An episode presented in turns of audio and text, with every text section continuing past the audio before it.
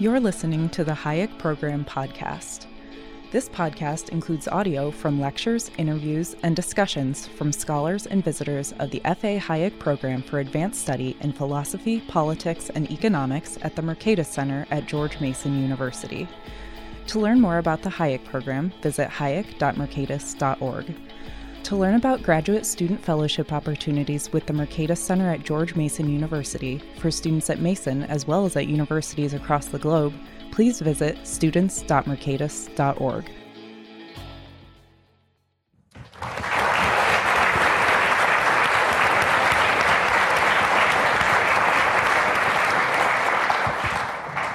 Thank you, Peter. We're here, of course, not to honor Henry Manne, but we're here to honor one of the great towering figures of intellect in the world in the 20th and early 21st century, Jim Buchanan.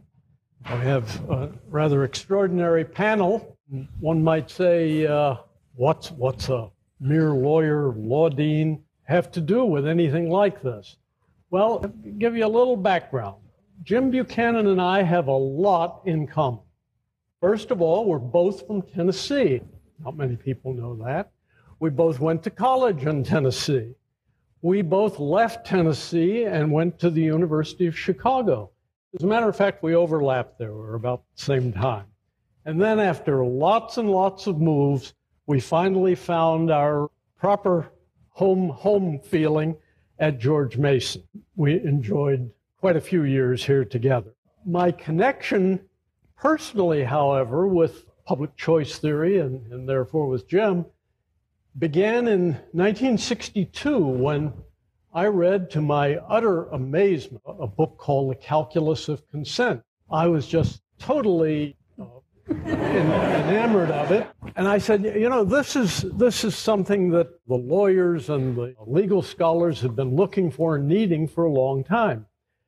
And so I wrote a review of the book, which I think I'm guessing, because it wasn't easy in those days, five or six major journals turned down. I was able to lean on my own local review. George Washington University published the review. And I can tell you, it is the only review ever written of that book in a law review. About six years later, I was a professor at the University of Rochester. teaching economics, I was in the political science department with uh, Bill Riker and Dick Fenno. Fenno was then the editor of the American uh, Political Science Review, and he too confessed that no political science review had reviewed that book. Well, uh, with pressure from me and from Riker, that was remedied, and the rest is certainly the better part of intellectual history. There was one other similarity. Jim, and uh, of course with Gordon Tullock, in oversimplified fashion, you might say, introduced uh, the great analytical power of economics to the field of political science, of political activity. Uh, I had, was very active, as uh, Peter mentioned, in doing the same thing with law. And thereby, both those fields that had been extremely moribund intellectually theretofore came alive. They are very different uh, fields today, each, I think, worthy of being in a university than they were back in, in the days before public choice theory. At any rate, I've had my say about law and economics, which is not otherwise noted on the program. And so to the more serious business that you're here for. Our first uh, speaker Amartya Sen is the Thomas W. Lamont University professor and professor of economics and philosophy at Harvard University. From 1998 until recently, he was also the master of Trinity College, Cambridge. In 1998, he was awarded the Nobel Prize in Economic Sciences for his work in welfare economics and social choice. Dr. Sen is best known for his work on the causes of famine and his research led to the development of solutions for limiting the effects of food shortages. Great pleasure to introduce Amartya Sen.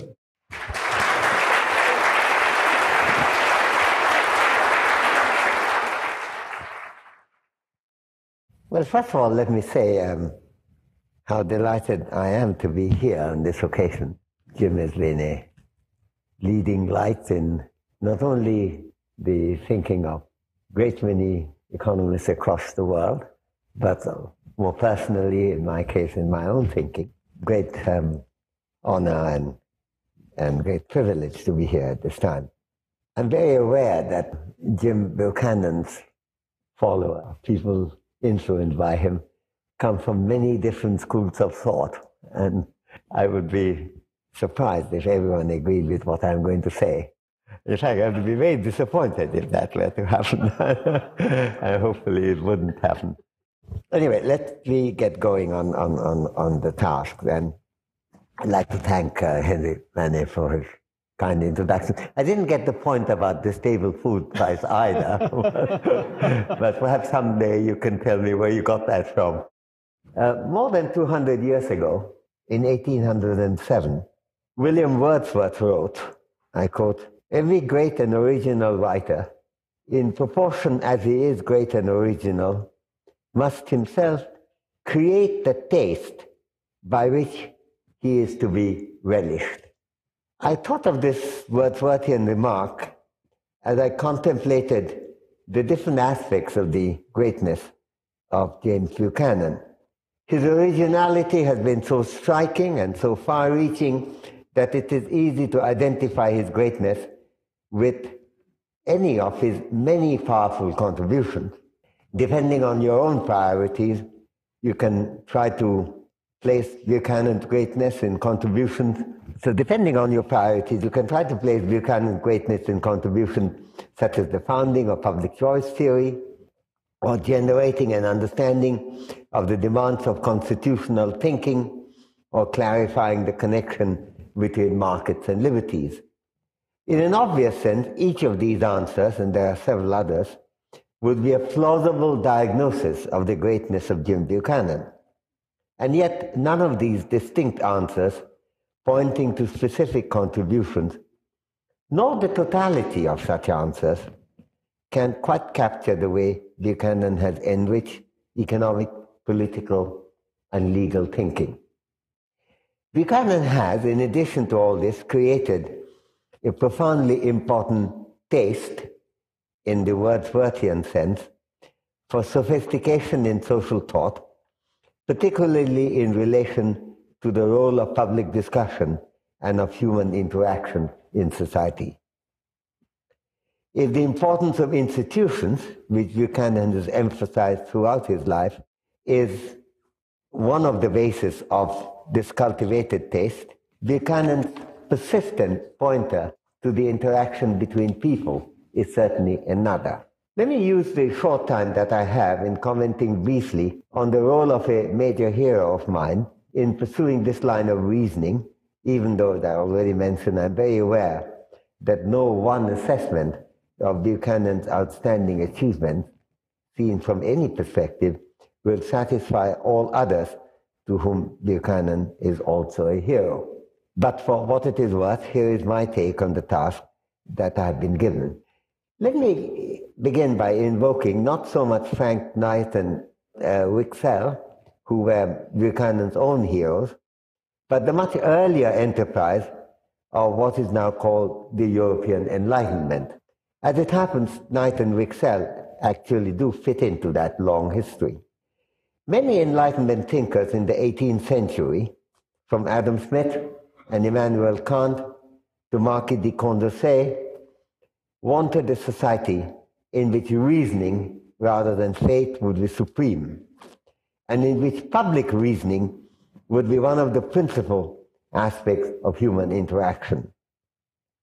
The origin of the expression government by discussion, describing democracy thus, may be attributed to Walter Bagehot or to John Stuart Mill in the 19th century, but that is also what Smith and Kant and Condorcet were substantively seeking in the previous century through their own political philosophies. However, taste for and the acceptance of public reasoning are not easy to achieve. While Smith and Kant remained largely academic thinkers, Condorcet, who also was a practical activist, failed in his attempt to generate a tolerant and interactive society in France, so much so that he himself was threatened with the imminent prospect of execution during the reign of terror following the revolution. He chose to take his own life before others could do the killing. James Buchanan's leadership in social thinking, of which his pioneering role in establishing the new discipline of public choice theory is a part, has been deeply concerned with creating, through arguments as well as advocacy, a climate of public reasoning. This has not only been a major line of emphasis in Buchanan's own writings, it has also helped to give shape to his other commitments, for example, to democracy, to liberty, to constitutional political economy, to the use of market economy, and even to the understanding of the basic principles of public finance. His efforts have not been aimed to establishing some dazzling new theorem or analytical result, but with changing the entire climate of social decision making.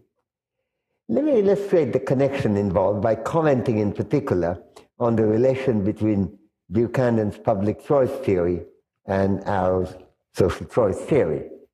The Marquis de Condorcet did pioneering work along with other French mathematicians like Jean-Charles de Borda on the analytical and mathematical aspects of interpersonal aggregation. And it is to that that the Arrovian social choice theory traces, um, in that, that the Arrovian social choice theory traces its early ancestry. But Condorcet was also deeply concerned with public reasoning, which could change people's views and priorities rather than taking their preferences, which are to be aggregated, as being simply given. By clarifying the role of that momentous engagement in a truly outstanding pair of articles in the Journal of Political Economy in 1954, and I still remember my thrill when I first read these as a student, Buchanan immensely enriched the subject matter with which social choice as well as public choice has to be centrally engaged. In contrast with Arrow's initial inclination, as Arrow himself put it, I quote, to assume that individual values are taken as data and are not capable of being altered by the nature of the decision process itself, unquote, Buchanan insisted that, I quote, seeing democracy as government by discussion implies that individual values can and do change in the process of decision making, unquote. It can be claimed that it is only through Buchanan's expansion of Arrow's departure that we can do justice to what we may call the Enlightenment enterprise of advancing rational decision making in societies, which lies at the foundation of democratic modernity. At the risk of some self indulgence, let me illustrate the relevance of this issue by referring to a subject in which I've been myself involved. One of the striking features in the history of famines in the world is that they never occur in a functioning democratic society. In explaining this empirical phenomenon, it's not adequate to point to the fact that democratic voting procedures give potential famine victims a, vo- a vote which could bring a government down if the government did not take adequate steps to prevent famines. The complete inadequacy of this explanation lies in the fact that only a very small proportion of the population is struck by a famine, typically 5% or less, almost never more than 10%. In my 15 years of studying famine over the centuries and across the world, I've never come across one which affected more than 10. I think the Irish is probably the largest. We ever had eight Irish 1840s. How can such a small proportion of voters acting according to their own self-interest become such a potent force in preventing famines through electoral democracies. The theory of majority decision will have absolutely nothing to offer in providing an explanation here. There's a particular need in this context to examine value formation that results from public discussion of altogether miserable events, in generating sympathy and political commitment on the part of citizens to do something to prevent the occurrence of such disasters.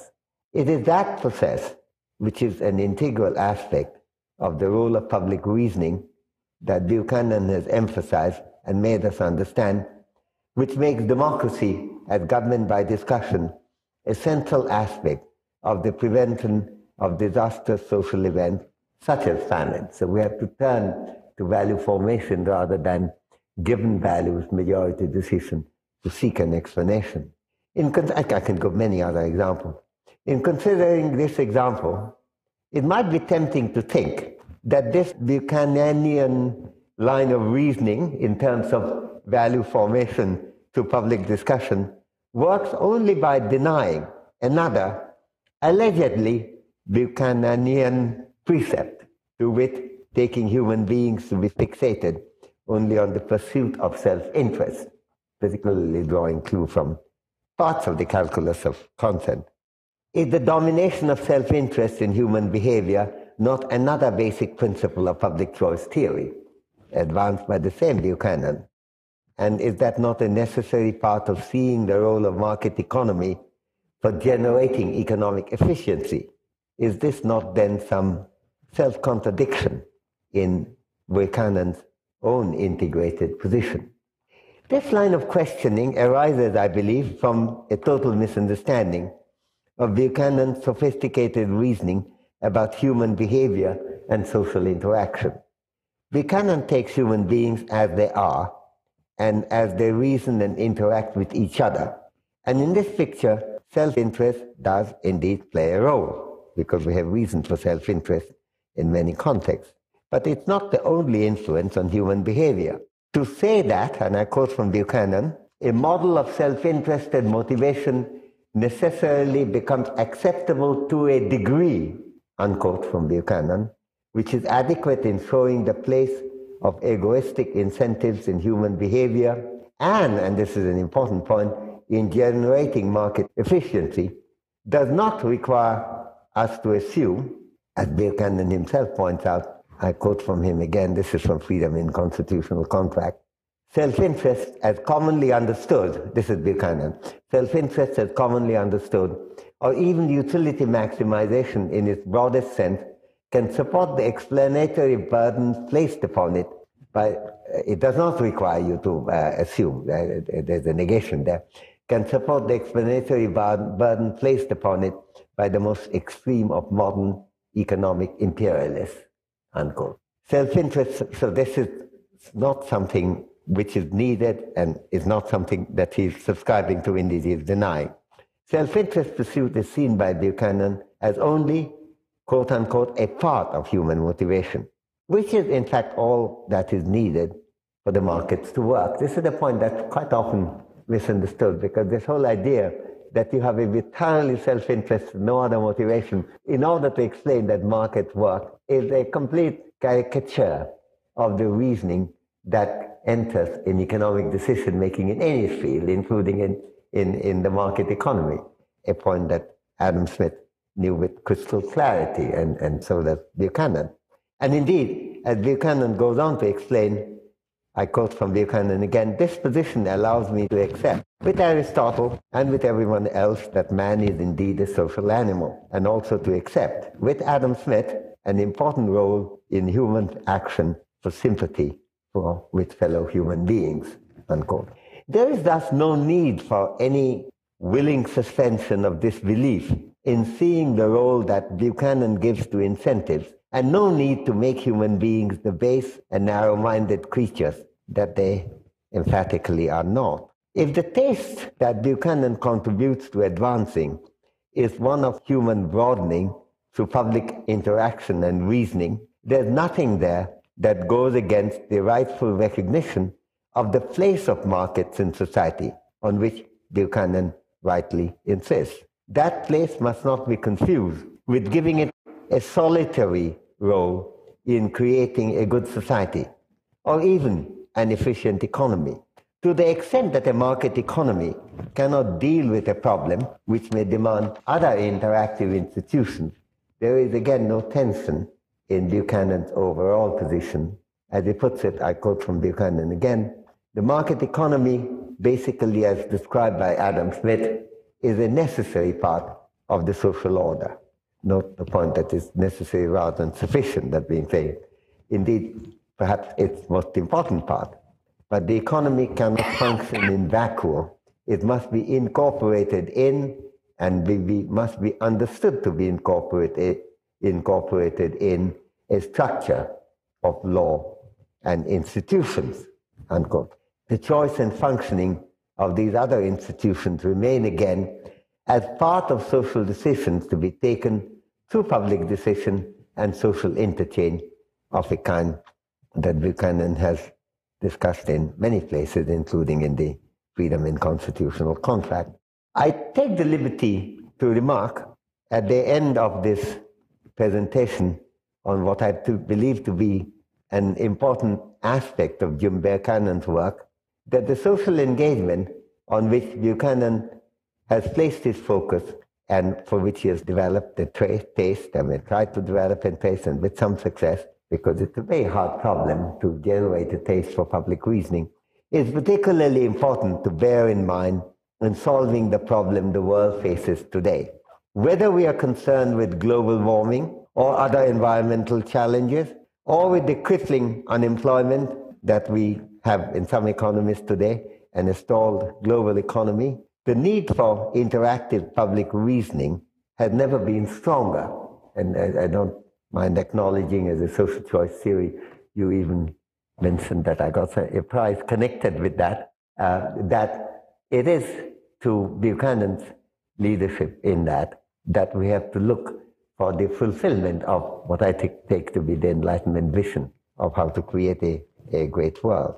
The cultivation of the taste for public reasoning in an open-minded way, which Jim Buchanan has done so much to advance, is one of the features of his greatness for which economists and other social scientists, and indeed the world at large, have much reason to be grateful. I feel very privileged indeed to be here in honoring Jim Buchanan today. Thank you.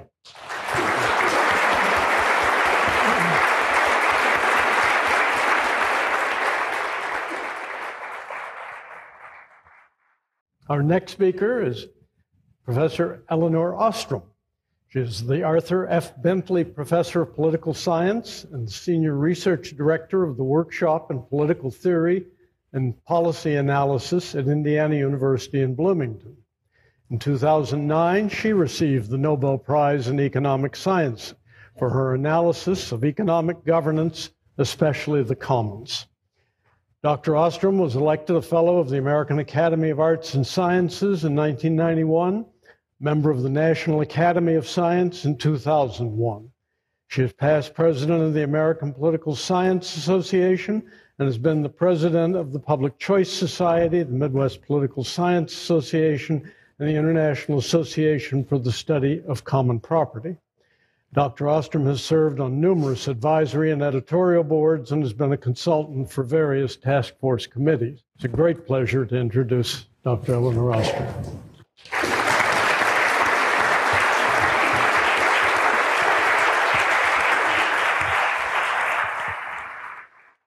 Thank you very, very much. Uh, it is an honor for me to be invited here, and I greatly appreciate uh, the opportunity. I think uh, Amartya and I will be doing uh, the philosophical end and the empirical end, and uh, uh, we'll be talking about Jim's influence.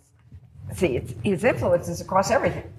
and uh, so I am very glad to share my deep obligation to the contribution that James Buchanan has made to all of our lives. Uh, Jim affected my life in many ways. One, his scholarship has affected the way I've thought, and the foundation for an immense amount of empirical work. But I also want to mention that his graciousness has been appreciated upon many occasions, especially in my early career. Women were not always treated graciously. Uh, and I deeply appreciated that uh, Jim did not make a distinction in the way he treated Vincent Ostrom and the way he treated Lin Ostrom. Uh, Buchanan and Tullock wrote a book that was one of the major influences in my graduate program and on my dissertation and on my entire empirical work ever since. I was studying at UCLA, and it was a very interesting group. I got used to working with uh, economists and political scientists back and forth, and did quite a bit of uh, formal work in economics, even though some people deny that. But we had Charlie Tiebout and Dwaine Marvick and Jack Hirshleifer, and a vigorous debate going on back and forth, uh, reading a great deal of Buchanan's work and others. They were struggling to understand how citizens could solve problems in urban areas. And there was no presumption among any of these colleagues that citizens were dumb and unable to solve problems. And that has come into our literature later than what Jim started uh, off and has continued and is always looking at the role of citizens. The, um, in fact, Tiebout and, and Vincent Ostrom worked very hard to try to articulate why having a single large government unit serving a metropolitan area was not conducive to either self governance or efficiency. And if we go back to uh, page 140, no, 114 of, of Calculus Consent, but um, on uh, page 114, there's a comment both the decentralization and size factors suggest that when possible, collective action should be organized in small rather than large political units. Organizations in large units may be justified only by the overwhelming importance of the externalities that remain after localized and decentralization, decentralized collectivization. Somehow we have forgotten this core idea and forgotten that a lot of people, students come in and they, they ask, What is uh, democracy? And they say, It's voting. Democracy is defined by voting for officials, not by people being engaged in constitutional decision making. And people have lost the idea of a constitution. Some of my students come in and think, well, that's just a piece of paper written by dead old white men at a national level. And the idea that citizens craft their own rules and really struggle with how to get things organized at a local community as well as all the way up has been lost. And so I'm, I'm here to uh, appreciate Jim and to tell all of the young people in this audience go forth, uh, teach his work, and there's a lot of empirical work now that supports it. And uh, I'll go over just some of that briefly, but this is really important.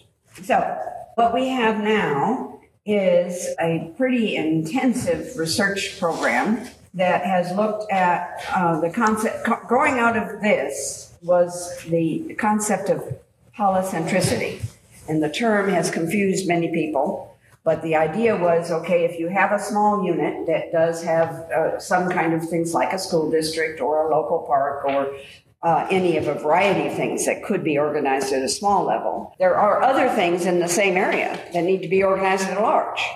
And they're not competitive. If you have a polycentric system with small, medium, large, and very large, then you may be able to have the calculus of consent developed and worked out. And our research has shown this to be very important. The um, one of the places that we were able to do studies was on policing in urban America. Um, I've kidded people sometimes that I've ridden in more police cars than I think most people in the audience have done. I've visited more jails, um, and I've seen uh, the ways that police officers who are in a community where local people have constituted. The way they deal with citizens is different than when you're in a metropolitan area police department, huge one, with 350 or 500 officers, and they are not seeing themselves as responsible to citizens.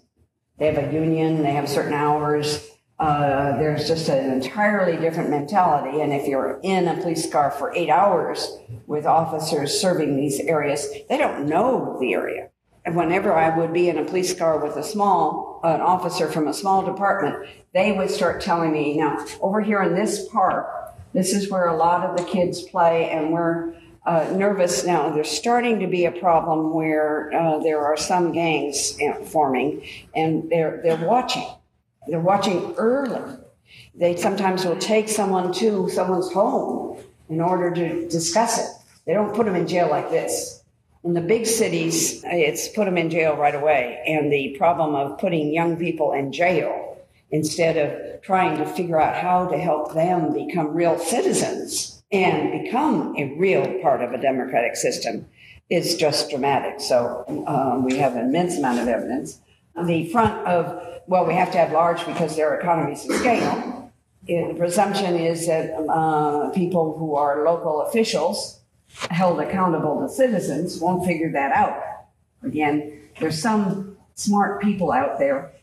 We're not part of them. The citizens aren't part of them. If they come in and they figure it out, and somehow we've just got to get in our teaching the work of Buchanan early so that uh, students learn about the role of citizens in making rules, collective, constitutional choice but constitutional choice for a neighborhood, constitutional choice about that neighborhood park where there are problems. So now what do we do in terms of which parents start to go there at what time so that we're sure that we have parents involved in that local park? That's constitutional choice to decide what rules we're going to use, et cetera, about a local park. And uh, they can be good examples for your students to try to understand where people have those ways of organizing and where they don't. Obviously, one of the other places that uh, there's been immense confusion is uh, something called common property. And there for a long time, especially after uh, Garrett Hardin wrote his uh, Tragedy of the Commons, the presumption was that you had private property and you had government property, and anything else was nothing and people called it common property. They didn't recognize that if you call it property, that does mean that some people have some rights, but the term common property meant nothing. Uh, and then the presumption was that, uh, in light of people having nothing, uh, they couldn't work their own way. They were trapped and couldn't work it out way. And we've had recommendation after recommendation to have thought very large that uh, they're challenging in this as the way to protect nature. Uh, and yes, some very large reserves make very good sense. But um, what we're finding, we've just finished, a, not finished, but we're working on a study of 256 forests around the world. And we are looking at the factors that affect whether um, the forests are more sustainable and regrowing. And you'll be very surprised at the factor that comes across time after time after time as one of the important ones. And it's whether the people who are being served, supposedly um, uh, living around, think it important enough to invest themselves in monitoring. So, what it means is that the kind of long term interest that you get here, that citizens can have a really long term interest in something if they have some control over it. Then, if they have some control, and we find if they can harvest at least some things, they have a long time horizon. And with a long time horizon, they're then much more interested in maintaining and monitoring and keeping that system going when they have no long term time horizon, some big guy comes along with a big truck and a lot of money and it says, What's the best way into the forest? And I'll give you X if you'll be quiet. And they're quiet. You know, they have no long term. They're not citizens. And we're consistently making people not citizens. And I keep getting people to read Buchanan so they understand what it means to be a citizen. And uh, I think I'll stop there because um, uh, we want to give Jim an opportunity. But uh, if there's anyone in this room who has not read all, well, I probably have not read all of Jim's work. He's written so much, I probably couldn't read it all. but if we're going to be talking about the sustainability of a democratic system over time and real empirical findings about that, I think Jim Buchanan's work is absolutely foundational. And thank God I read it as a graduate student and I've been reading it ever since because I would not, well, I wouldn't be here uh, tonight if that, but for that. Thank you very much. Elinor said she wouldn't be here but for that. Oh, thank- If I hadn't written that review of Calculus of Consent and gotten to know Gordon Tullock and Jim Buchanan, I wouldn't be here because it was they who recommended me to the then president of George Mason University as the uh, dean for their law school. So I, I owe a special debt. James Buchanan is, as you know, professor of economics at George Mason and winner of the 1986 Nobel Prize in Economic Science. Best known for developing the public choice theory of economics, which changed the way economists analyze economic and political decision making, not just economists. Dr. Buchanan's work opened the door for the examination of how politicians' self interest and non economic forces affect government economic policy. As the Royal Swedish Academy of Science Foundation noted when it awarded the Nobel to Jim Buchanan, Buchanan has transferred the concept of gain derived from mutual exchange between individuals to the realm of political decision making. I won't read the rest of it, but engrave those words on your minds. Jim, I'd like to hear your comments. But I, I'm not going to say very much at all. Uh, I appreciate very much the fact that Amartya Sen and, and Lin Ostrom have, have agreed to come and give this talk, and I appreciate their remarks in, in, in every respect. I've known both of them for a long time. Uh, Lin was, of course, one of the early uh, founders, so to speak, of public choice. She and Vince Ostrom were, there along with the rest of us early on before we called it public choice, before much happened. And uh, uh, we appreciate her being here, and I was very thrilled when she was awarded the Nobel Prize last last year. Uh, and we, we've all followed her work on the commons. Uh, she really has affected the literature a great deal. As far as Amartya goes, I remember I've known him since uh, probably in the 60s. I'm not sure. He would know maybe early 70s. But I remember I first met him at a conference in Siena. Two things I remember about that conference was I remember uh, Joe Stiglitz running around with a bunch of sniveling kids and his first wife Charlotte. And before before uh, he, he broke up, I remember the uh, difficulty they were having with those children around that conference.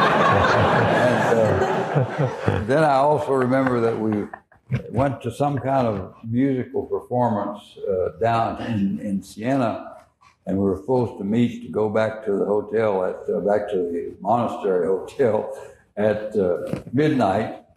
And uh, most of us got to the bus, and the rest of them were not uh, uh, around, and we sent out a working party to go get bring them back. And the working party also joined the others drinking in the bar. So that's I remember those things about that conference.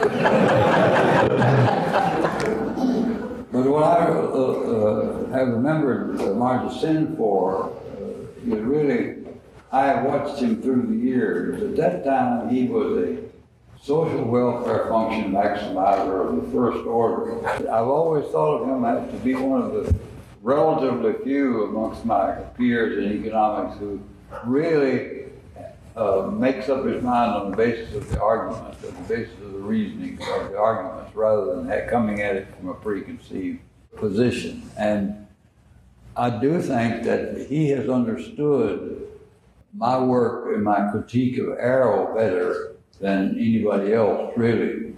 I think his presidential address to the American Economic Association spelled that out in, in, some detail. And, uh, I learned from it. Now, for the first time, I began to see and appreciate the other side of that argument. I had never done that before, and that was a good contribution to my own uh, intellectual development, so to speak. So I'm very pleased that he's here and, and uh, have, have continued to uh, be interested in what he does. I don't know how he does so much, matter of fact. That's hard for me to say. I had know very little about this whole affair we're in today. Uh, they've kept me out of it. Maybe it's appropriate that I have been kept out of it. but I don't know what I was supposed to do and say uh, in, in, this occasion. But uh, I'm very pleased, as I said to start with, I'm very pleased to be here, and I'm pleased that, that Henry and Amartya and Lin are, are here. Uh, and I think that's a great honor for me to, to have, have that happen. Uh, and uh, our next speaker has a job that uh, is job description best summed up in two words herding cats. That's what the president of a university does. Since Alan Merten became George Mason's fifth president in July of 96, George Mason has become the fastest growing university in Virginia and gained national and international acclaim for a number of significant initiatives and achievements. Prior to coming to George Mason, President Merten was Dean of the Johnson Graduate School of Management of Cornell and has held numerous academic appointments in both engineering and business in the United States, as well as academic and business positions in Hungary and France. He serves on the board of directors of the Greater Washington Board of Trade, Northern Virginia Technology Council, a real estate investment trust, mutual fund trust, and a banking institution. We've got some problems these days. He was previously chair of the National Research Council's Committee on Workforce Needs and Information Technology and a member of the Virginia Governor's Blue, Blue Ribbon Commission on Higher Education. President Merten has been recognized for his contributions to the Northern Virginia technology community and as a leader of the greater Washington, D.C. business community, as well as for promoting volunteerism and service to the community. Great pleasure to introduce Alan Merten. Welcome to George Mason University. Welcome on behalf of over 33,000 students. It is truly an honor and a privilege to be president of George Mason and be able to participate in events such as this. I want to thank Professor Ostrom and Professor Sen and the Liberty Fund for contributing to a, this truly important event at George Mason University. Over the last several years, as we designed this building and then it was being constructed, Every once in a while, someone would pull me aside, looking for a sanity check, and said, What are you building that building for? The answer is this kind of event. Looking out at all of you and listening to the questions, discussion that I had for the last 15, 20 minutes is the reason we built this building. Obviously, many other uses of the building are going to occur beyond uh, academic events, but this is the main reason for what we have done here at George Mason University. This is truly an exciting university, and now we have a venue in which we can do even more. Having the microphone gives me a chance to say a few things about two of my favorite people. The first one is Henry Manne. Henry Manne has done more for George Mason University than many people will ever understand. What Henry did, take a law school from a very almost humble beginning to a law school that was first regionally and then nationally and internationally respected, perspective has made an enormous difference, not just to the law school, but to the entire George Mason University. Thank you, Henry. I congratulate all of you, particularly the Liberty Fund, for recognizing Jim Buchanan and for what he has done for George Mason University, what he's done for academia in the United States and beyond, but what he's done in so many respects in terms of taking very complex topics and explaining them and understanding them in a way that is truly unique. Jim Buchanan is a unique individual. When we look at the life of George Mason University, still a very young university, it's the arrival of Jim and his receiving of the Nobel Prize. That was really the first big star in terms of what was happening at George Mason University. And we believe a predictor of what could and then what has happened at George Mason University. Jim, thank you for everything that you've done for this university. Uh, the next uh, speaker, uh, Dan Houser, is chairman and professor of economics at George Mason, where he also directs the Interdisciplinary Center for Economic Science, an experimental economics and neuroeconomics research center founded by Nobel laureate Vernon Smith in 2001, and lately of George Mason. He is also editor in chief of the Journal of Neuroscience, Psychology, and Economics and serves on the editorial boards of a variety of scientific journals. Dr. Houser has published extensively in economics, psychology, and general science journals. He is known for his research on the role of reputation, emotion, and emotional expression. His publications have provided fundamental contributions to our understanding of markets and their connections to cooperation in human groups. Thank you. Dan?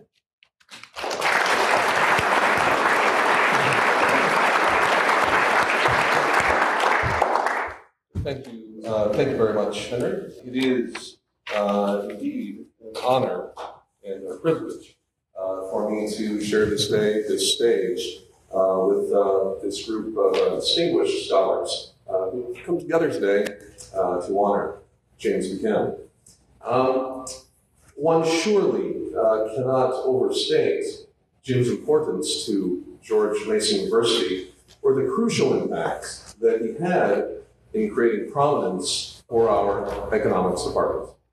Jim and his colleagues at the uh, Center for the Study of Public Choice uh, moved their scholarly activities to Mason in 1983. And why did you make this choice? Well, he made it in part uh, due to the spirit of entrepreneurship that he found at Mason.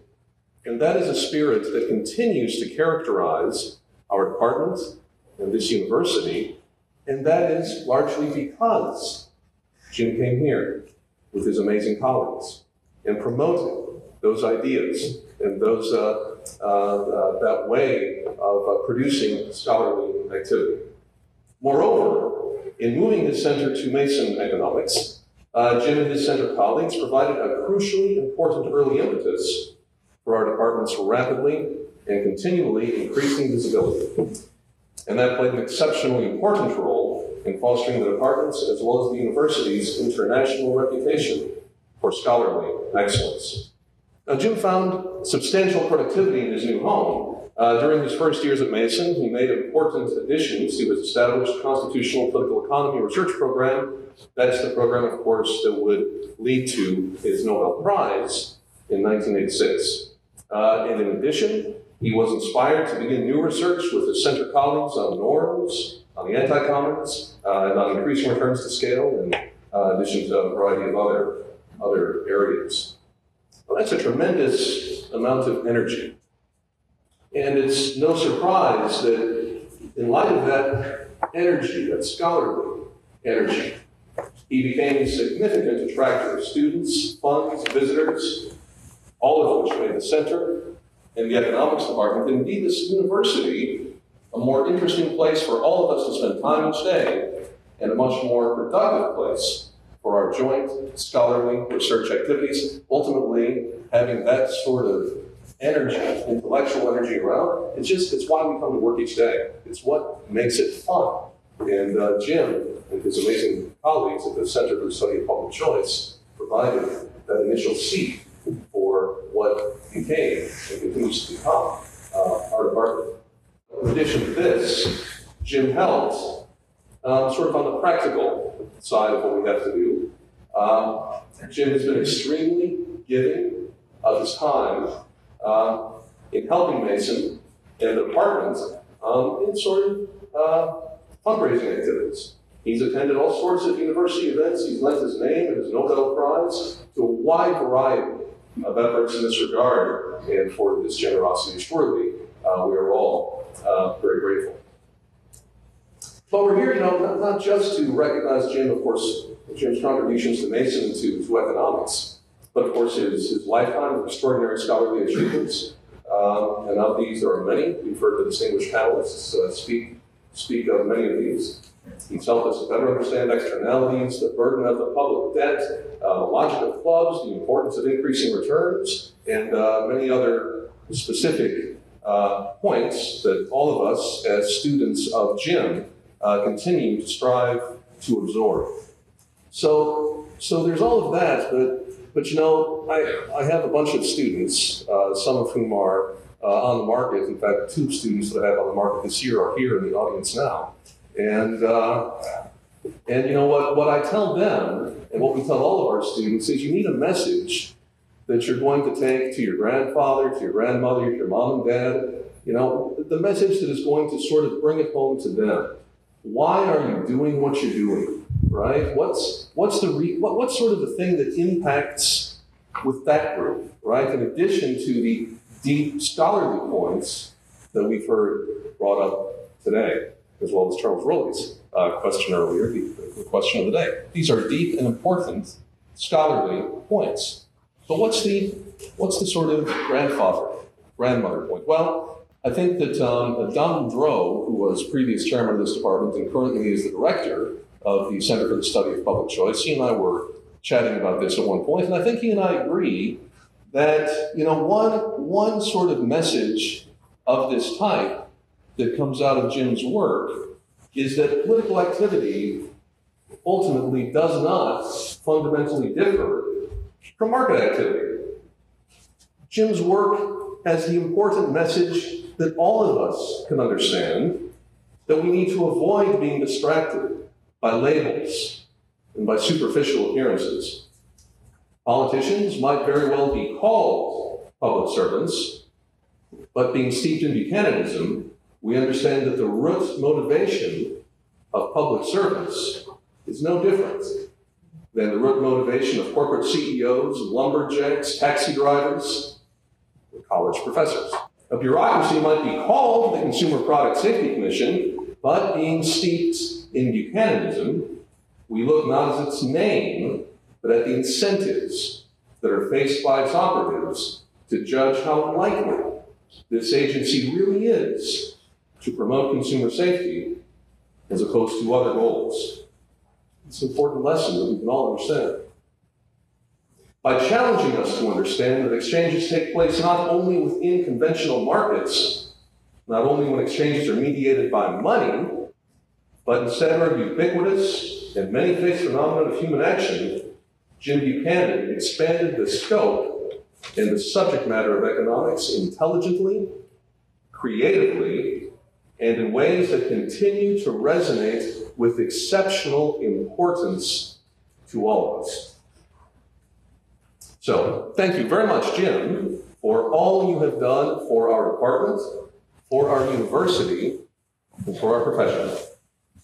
We all wish you the warmest and most sincere congratulations on this award. The uh, next comment uh, represents something I take particular pleasure in. One hears a vast amount of uh, about money going from the government to universities to support work of one sort and another. I can tell you that uh, on a productivity basis, that government money doesn't begin to match up to what the private sector and the foundations of this country provide. None, I think, has been more significant in this regard than the Liberty Fund of Indianapolis. Our next speaker, Chris Talley, is the president and CEO of the Liberty Fund, a private educational foundation established to encourage the study of the ideal of a society of free and responsible individuals. The foundation develops, supervises, and finances its own educational activities to foster thought and encourage discourse on enduring issues pertaining to liberty. And it has been notoriously successful in that regard. That's an aside. Prior to leading the Liberty Fund, Mr. Talley served as president and CEO of the People's Loan and Trust Company in Winchester, Indiana. He has served on the board of trustees at the Winchester Foundation for 30 years, is currently the board's chairman. He has been on the board of directors for the Pierre and Enid Goodrich Foundation for 20 years. I might add that Pierre Goodrich was the founder of the Liberty Fund, and he has acted as treasurer since 1992. It's a great pleasure to introduce Chris Talley. Thank you very much, Henry. I appreciate that, and those kind words for Liberty Fund. Uh, we very much appreciate that. So, to Mr. Chairman, distinguished panelists, Professor Buchanan, and guests, uh, it is indeed a privilege on behalf of Liberty Fund to participate in this, uh, this day's activity and the uh, celebration of the works of James Buchanan. When I took the proposition for Liberty Fund's involvement in the, uh, the day's activity to our board of directors, they received it very warmly and approved it uh, very enthusiastically and overwhelmingly. We're delighted to be here. Liberty Fund owes a debt of gratitude to Professor Buchanan, and I'm going to talk very briefly about uh, the reasons for that. Professor Buchanan was uh, one of the first people to be involved in Liberty Fund's program when we became operational in the mid 1970s. In fact, he was one of our most active participants in our conference program occurring during, mostly during the first 20 years of our operational activity, having participated in some 100 conferences uh, over the uh, tenure uh, up to the current date. He was first uh, involved as an author in a symposium held in 1975. I believe it was in June. The title of that uh, symposium and, uh, was Individual Liberty and Government Policies in the 1970s. His second conference, which he participated in as a conferee, was entitled Economic Planning in the American Constitutional System, which in fact was directed by Professor Henry Manne. During the late 1970s and in the early part of the 1980s, uh, Professor Buchanan and his colleagues were actively involved in a series of Liberty Fund conferences you know, with a variety of uh, topics for discussion. These conferences were not only beneficial for Liberty Fund's educational purpose, but they were very instructional and instrumental in helping us set out how our program should be run and uh, provides a help provide a template for how the conference program has developed and continues to develop today. Now, 2010 is the year of uh, our 50th anniversary of Liberty Fund, having been founded officially on August the 18th of 1960. I mention this because as a part of the celebration of this 50th anniversary, we decided to replicate the first 10 conferences that were organized and uh, uh, by Mr. Goodrich, uh, our founder, and he participated in nine of those, was involved in the organization of the 10th, and then passed away a few months before the 10th one was uh, exercised and executed. And I mentioned those, uh, and I want to mention the common themes that ran through those 10 conferences as we've uh, replicated them this past year or so, and just to, to, to give you a sense of the relevance of what Mr. Goodrich was concerned about 50 years ago to today. Those themes could be generally described as power and uh, the corruptive influences of power, education, war and international relations, and money and uh, monetary inflation. Uh, I think you would all agree with me that those four general themes are really topical in the envir- current environment. I would also like to mention, again, because of the timeliness, the timelessness rather of the uh, of these titles or these topics, five of the conferences in which Professor Buchanan was involved, some as a writer of a paper, some as a participant. Uh, and just mentioning those five, I'll give you the titles, and I think you'll see the relevance for today. Federal Fiscal Responsibility in March of 1976, Wealth Redistribution and the Income Tax in uh, January of 1977, The Burden of Government. Uh, he was an author of a paper, and that conference was in, which was in August of 1980. The Moral, Ethical, and Economic Foundations of Capitalism, uh, which was conducted in February of 1981. And the Constitutional Constraints on Government, which has been mentioned on the panel here just this afternoon, uh, in June of 1981. So you might say, the old cliche, the more things change, the more they stay the same. And uh, it makes it makes all of us at Liberty Fund want to work even harder and promote the educational purpose for which our foundation is established. Most recently and most appropriately, Professor Buchanan attended a conference about a year ago in September of 09, and it was most appropriately entitled James Buchanan's Constitutional Liberty. I was also involved in our publishing program. Uh, early on in 1979, we published uh, his, his book, What Should Economists Do? And then, as, as Professor Boettke uh, mentioned in his uh, opening remarks, the collected works of James Buchanan, as published by Liberty Fund in 1999, is at the back of the room. I'll break for a commercial. Get your orders in early and get them in often. Uh, we'd be delighted to supply uh, any of you. We have them in stock and they're ready to ship if you'd like to avail yourself of that opportunity. We were delighted with the, with the proposition of being able to reproduce these works. It's entirely appropriate in other ways that uh, we be involved with this program, and it's entirely appropriate that these Buchanan collected works appear under the Liberty Fund aegis. Not only is there a long-standing uh, association, rather, between Professor Buchanan and Liberty Fund, as I've just mentioned, but there's also a centrality of liberty as an organizing principle in Buchanan's writings. As Professor Manne indicated, Liberty Fund was established to explore the ideal of society of free and responsible individuals. Professor Buchanan's work undoubtedly has been devoted to precisely this exploration. And for that, Professor Buchanan, Liberty Fund is forever grateful. Thank you very much, uh, everybody. Thank everybody. Uh, I, I, this has been quite an occasion. I didn't, uh, they didn't inform me very much about this at all, so I'm kind of winging it in all respects at this, uh, at this situation. Uh, in particular, I didn't understand until I got a rumor last night that there might be some substantial pecuniary aspects. So I don't know quite what to do now. And, and with the uh, stipend here, uh, appreciate it very much and, and understand the importance that this, this is. But I am reminded of situation of two institutions that I've been involved with that uh, has some relevance, and perhaps I should take their advice and, and uh, emulate them. I was in the Navy, of course, in World War II, and uh, in the Pacific, spent most of my time at Pearl Harbor. And the Officers Club at Pearl Harbor uh, made a good profit from their bar. Uh, when all the ships came, came in, the boys would spend a lot of money uh, drinking, and the Officers Club would accumulate profits, but they didn't know what to do with the profits. So what they did every two months, they'd throw a huge party and with free drinks. And they use up their profits in that direction.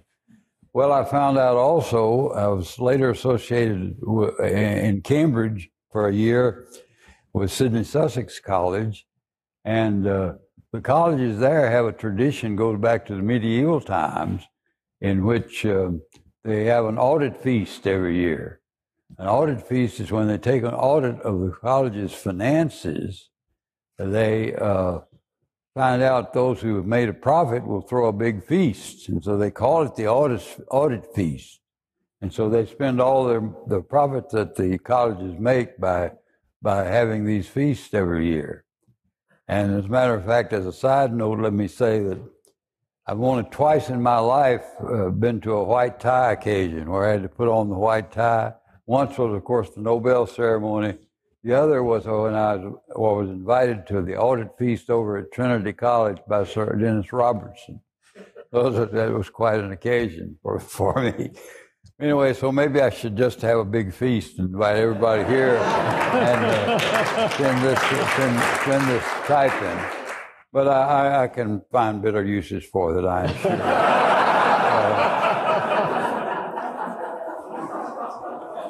But I must admit, as you get uh, to be 90 and almost 91, uh, on several dimensions, the types of expenditure you would like to do personally are no longer possible for, me. Uh, but let me uh, let me uh, say one or two things that I think of, there's some relevance, especially to the relevance of this particular Center for study of spontaneous order or spontaneous coordination. I do think that we have failed as economists to teach that simple lesson. My professor, Frank Knight, again, used to say, economics is really very, very simple. Once you get to the point where you can understand that it's very simple, you, it takes a long time to get there. And a great many economists have never got there even yet, even though they call themselves professional economists, to understanding how the spontaneous order of the marketplace works is, I think, a, a great achievement if you can purvey that to your students. To uh, that's that's really all we ought to do. We ought not be fooling around with a lot of these intricacies. But and it's very important to understand how a market works. The mar- but the market doesn't work everywhere, always, every, all the time. And I think one of the mistakes that was made a huge mistake that was made was, was the per, uh, attitude that became so widespread and so widespread accepted, widely accepted, was this notion that the market works uh, in all respects and without without its own laws and without being per, uh, constrained by laws and institutions that are proper. Uh, there, the University of Chicago magazine a year ago featured an article uh, lead article called Is Chicago School Thinking to Blame? And uh, it was using the Chicago school thinking in the, in the context of that article was this uh, view that the market works in all respects. The uh, view associated with uh, Fama and really goes back to Lucas and the rational expectations and all this stuff. I do think there, uh, that had more influence on a lot of the thinking in the leading up to the financial crisis uh, than we give it credit for, perhaps. And I wrote a paper that I gave in Richmond in June to the effect that there's an old Chicago school and a new Chicago school. And the old Chicago school, which I associated myself with, thinking of Frank Knight and Henry Simons in particular, they would never have countenanced the view that the market works under any and all circumstances. The market works only if it's constrained by proper rules and proper constraints. And that was that idea was simply lacking or missing. And uh, I think uh, we must recognize that the market cannot generate its own rules. Laissez faire will work given the constraints of, uh, if they're properly drawn, but laissez faire or leaving alone will not generate its own rules. And uh, that has to be because rules, by the nature of them, as several of us mentioned a long time ago, uh, rules are themselves kind of public goods in the Samuelsonian sense. They're collective goods.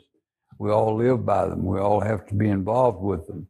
So you can't expect a market with ordinary entrepreneurial activity to generate the rules. And so I, I think that gives you an explanation to some extent of, of uh, how we were so complacent. Not only economists, but everybody else was so complacent as these new financial instruments were developed.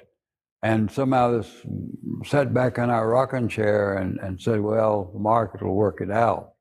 I think that was just a, a fallacy of major, major uh, import. And uh, perhaps had we recognized it and had economists recognized what was going on, they might have been able to, to change that set of, set of attitudes. So that's my current sort of line of inquiry that I'm trying to do right now, a research program on, on this. We're, we're kind of working on it. So I think there's more to be done. I do think that uh, the damage has been done, of course. The great crises need not have happened had we paid attention and had we put in the proper constraints early on. But I don't trust the government enough now to put in those constraints, and so we're liable to do more harm than good with what we try to do in a corrective way. So we're suffering the consequences. And that's the reason, go back to the earlier question, the reason I am uh, a bit a bit pessimistic looking forward, looking at the objective reality. And I think I want to correct Henry on only one point. Geoff Brennan and I wrote two books together, not one, two books together. So, and thank you, Geoff. Thank you very much.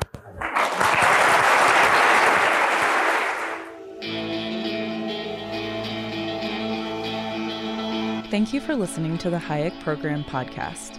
To learn more about the research, scholars, and work of the Hayek Program, visit hayek.mercatus.org. For more information about graduate student fellowship opportunities for students at Mason as well as at universities across the globe, please visit students.mercatus.org. We hope you recommend students to our programs or consider applying yourself.